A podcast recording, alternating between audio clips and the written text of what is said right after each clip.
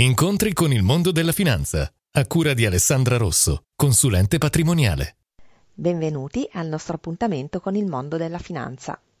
I mercati salgono e scendono, fanno il bello e il cattivo tempo. C'era uno scienziato che aveva detto che se gli elettroni che ruotano in modo ordinato all'interno dell'atomo avessero emozioni sarebbe un disastro. Pensate ai mercati finanziari, che si muovono proprio per effetto degli esseri umani che comprano e vendono a seconda delle loro emozioni. Quando i mercati scendono, la strada per recuperare è sempre più lunga e sapete perché? Vi faccio un esempio. Se un titolo vale 100 e perde il 50%, andrà a 50 euro non è corretto dire che per recuperare quel meno 50% dovrà fare più 50%.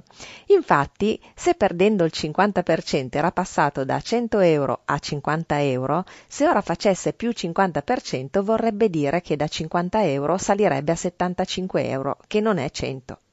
Quindi, da 50 euro per tornare a 100 non dovrà salire solo del 50%, bensì del 100%. Vi aspetto al prossimo appuntamento con il mondo della finanza. Alessandra Rosso, consulente patrimoniale.